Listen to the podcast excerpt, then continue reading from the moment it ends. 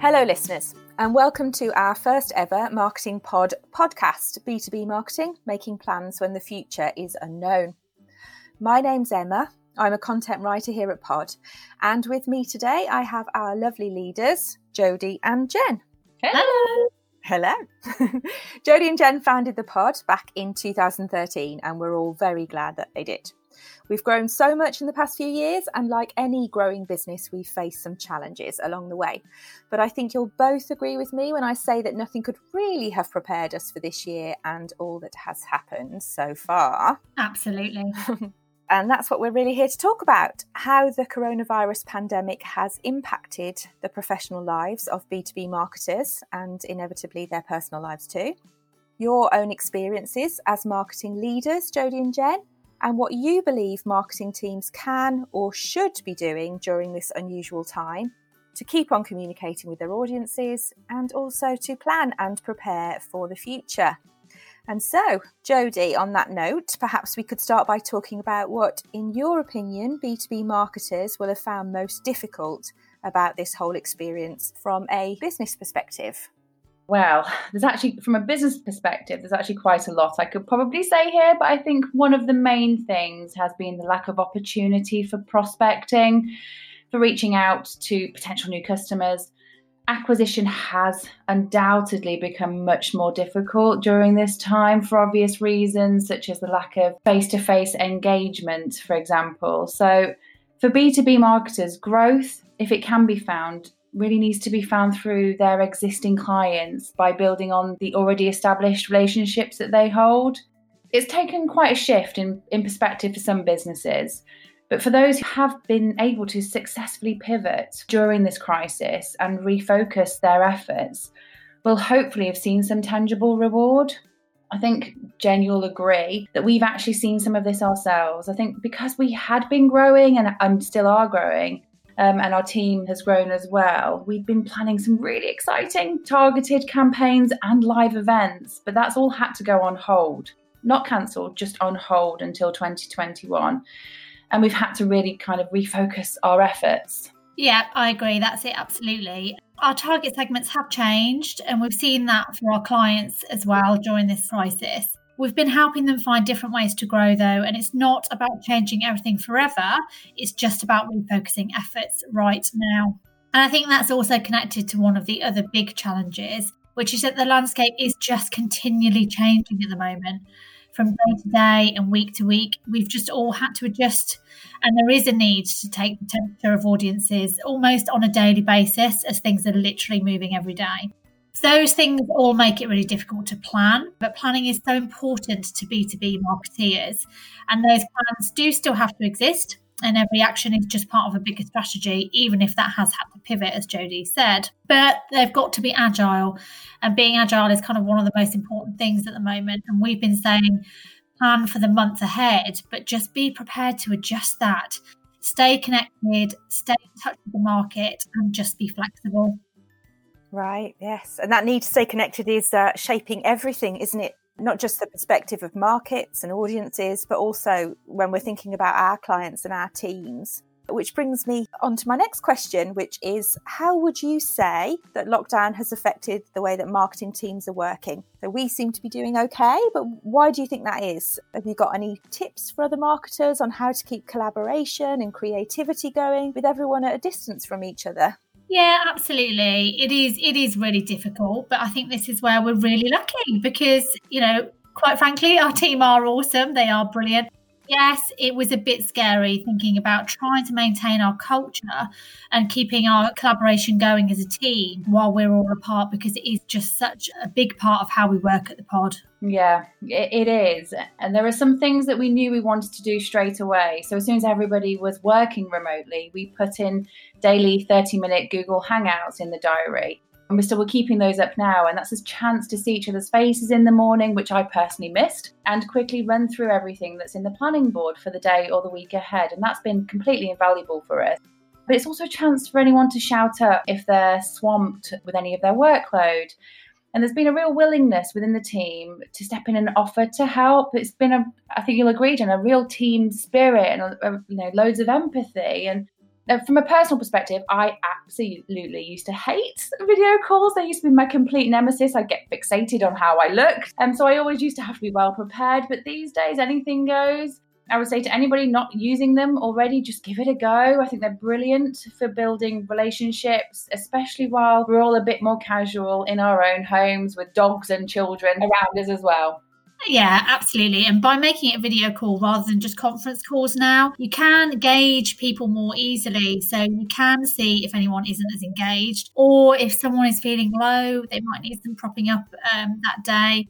But because there will always be days during this time when all of us struggle. It, you know, it is those ups and downs. It has certainly helped us monitor that across the team you know, and for ourselves personally as well. And hopefully, you know, we can help each other then. So even if it's just by putting in a personal call to somebody, or you can see that, or sending a nice WhatsApp, or even some gifts, you know, we all love a gift at Pod. We send a lot of them. we do. Um, so being able to do those things really, it does make a big difference when you can't physically see people. It does. It absolutely does. And one of the things that we've actually done as well, which is really bad for the waistline, so these these post COVID diets essential, but we've started to send the team month end treats, and they help too. So we've been sending at the end of every month a pizza to the team, which they've I think probably reluctantly had to share with their kids, but it has been a big hit.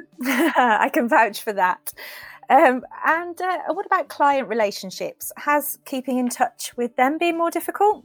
Uh, do you know what's stranger? I think actually the opposite is true. I think we've actually, um, I don't know whether this is a universal experience, but I think on the whole, our clients have actually been easier to reach um, and they're actually a bit more ready for slightly increased, probably more informal level of contact. And I think that's possibly because some of their other activities and meetings have been removed or because there's no longer the pressure of commuting from A to B or whether it's just because actually they're enjoying, you know, the increased human contact in a virtual environment.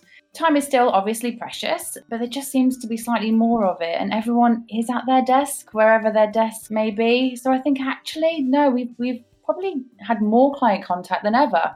Yeah, I totally, totally agree with that. I think it's nice to have that extra little insight into each other's just as human beings, really. I think when, you know, we're all doing these video calls and with clients as well, I sit and work in my kitchen. My children are obviously here as well. And I know that, you know, a lot of our clients have got their partners, children, cats, dogs, you name it, they're all close by as well. So it's not really a separation between our work personas and our home personas anymore. Um, those kind of bridges are really building, and we're all just people at the end of the day. We can all see that. I think there's much more acceptance that we're all capable of still doing a brilliant job, even though we're not in the office together. It might change the way businesses work forever. I really hope so. And I think we've seen quite a lot of businesses coming out and saying that, you know, they've realised that this remote way of working can really work. It can. And because business people are actually human too. yeah. uh, exactly. So I think we can all foresee a world in which remote working, flexible working, and really different ways of doing things just becomes much more commonplace now. The business world was perhaps a little bit fearful of it before, but I really do think that lockdown has changed that, certainly from the conversations we've had both internally and with clients. I think wanting a work life balance is something more people will be brave enough to say. And I think that hopefully we'll also be more appreciative of their teams and our teams and the kind of in person contact they can have because we have missed that. You know, video is still not quite the same as sitting in the same room as someone. So we're, we're certainly looking forward to being able to do that. Exactly, yeah. And I'm sure it will be the case that we'll all want to be back into Pod HQ before long. We're certainly missing it. But before we get all teary eyed, I'm going to pull our focus back to the here and now. And um, obviously, we're always thinking about what we can be doing from a distance to help clients reach customers and plan for the future. Are there any activities that you've been recommending clients double down on, or any that you've suggested that maybe they want to stop altogether for the time being? Well, every client and circumstance is slightly different, of course, and there will never be a one size that fits all. But we do know that there are some things that are really working right now and some things which aren't having their usual impact. A lot of people are feeling frustrated because the plans they made in Q1 can't be executed in Q2 for obvious reasons. But that doesn't mean that the strategy should be abandoned altogether. It just means that they need to adjust and some things can be done differently, whereas other things will have to wait until 2021. The budget for Q2 may have shrunk, and it's going to be vital to get maximum value for it, so it needs to be reallocated. The first thing to do before you put a new strategy together is just check in with your audience. It's likely, highly likely, that their priorities will have changed. So make sure you take a step back and just assess whether your marketing messages still answer the right questions and address the right pain points for them now. And if you've had to adapt your service offering or lead times, you'll also need to make sure that's reflected in your messaging as well. It does seem like a really small thing, but it can make all the difference. Customers need transparency, I guess, now more than ever. Yeah, absolutely. Tell them the truth in plain and simple terms. I think a big part of connecting with audience in a way that really resonates is also going to be about returning to the data. You know, go back right now is the great time to go back to your metrics and make sure they're still telling you what you need to know. If they're not, adjust that first and then stay close to your data. I think we've already said that things keep on shifting. Nothing is static, especially now. So, your tried and tested campaigns might suddenly start to miss the spot. And actually, you might also see that channels that have never been that effective for you suddenly yielding great results. So now, more than ever, it's going to be crucial to make sure that you're not wasting your budget and continue to regularly review the data that you're collecting and adapt your strategy and spend accordingly. Right, so you've reassessed your data and you've adapted your strategy. Now to execute it. What tactics, Jen, do you think are working really well at the moment? Okay, well, digital advertising is obviously a big one. Really, to do this really well, you need to do the legwork. You need to analyze the data, find your online audience, and then really go for it. It can be tempting to reduce spend at the moment, even on digital, but the brands that stay vocal are likely to be the ones that stay strong at the moment.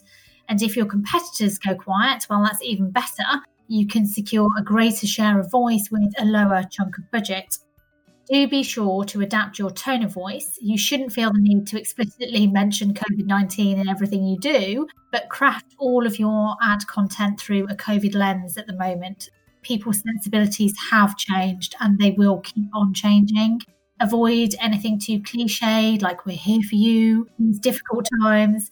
Um, you know, stay focused on your brand purpose, your product benefits, and what you can really do for your customers. Absolutely. I, I, agree with that, Jen. I think brand purpose and brand equity are kind of the biggies right now.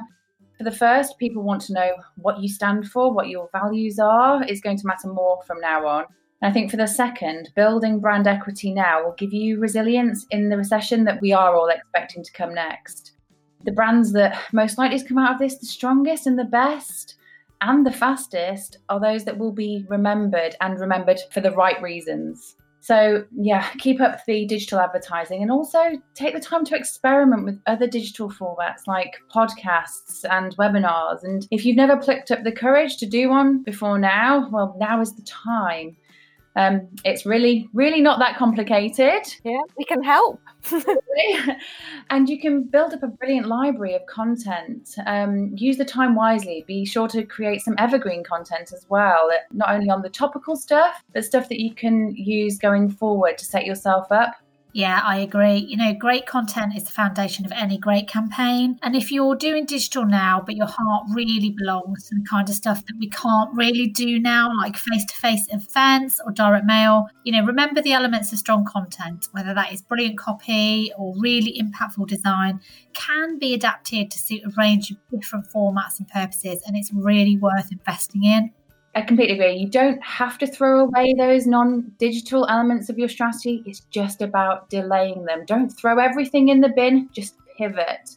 And no one really knows what normal will look like over the coming weeks or even months, but normal service absolutely will resume. And the inventive, exciting strategies that you'd created for this year can hopefully just be repurposed to give you a head start for 2021. I think so many of our clients, especially those in the B2B energy space, were so focused already on sustainability and green action, for example, that this is also going to be even more important right now. So it's really kind of about remolding, it's not about starting from scratch. Brilliant. Some wise words there. Now, thinking about normal service resuming, as you say, is there anything you've already started planning for when we do return to the office? Any tips you'd give to other marketing teams or businesses for us to wrap up with? I guess the first thing I'd say is don't rush. There's no need to rush. You know, the B2B marketing world has proven that it can do this. Remote working is working really well. Um, we've seen that for us and our clients. And I know that for some businesses, teams and remote working is likely to remain their way of operating as we move forwards. As natural communicators, though, most marketers are probably craving some time away from their kitchen table uh, and to spend some time back amongst their colleagues. But staying safe and well will always and should always be our first priority. On a practical level, I think um, Jen and I have already started thinking about hygiene equipment. We've already planned to install some hand sanitizers, and we're already looking at how we can start to stagger work hours and have like a team A and a team B to make sure that we can keep that social distancing in the office. I think having a clear plan for any action you decide to take and being able to offer teams guidance and ongoing reassurance is really critical right now marketing teams should definitely have an internal com strategy as a primary focus while things keep changing. But I do think it's really important to recognise how well we've really done during this time and to acknowledge the quality of work that's possible with dogs and children and under such difficult circumstances. And what we've seen from our clients and from the marketers in our circles is that people are doing some really amazing things, innovating, pivoting, experimenting, and seizing every opportunity they can yes, leaders should absolutely be planning the logistics of a return to the office or, in some cases, better practices for working from home. But for now, I think maybe we just need to take a bit of a bit of a breath and acknowledge that B2B marketers are pretty awesome. You know, you guys kind of rock. Brilliant. Thanks, Jodie, and thanks, Jen. I think we'll end on that. And uh, you heard it here first. Uh, B2B marketers rock. Thanks everyone for joining us here today, and be sure to look out for our next pod podcast, in which we will be joined by a marketing pod client discussing their own experience of going digital during lockdown and the results that they've had so far. Thank you. Thanks both. Bye. Bye.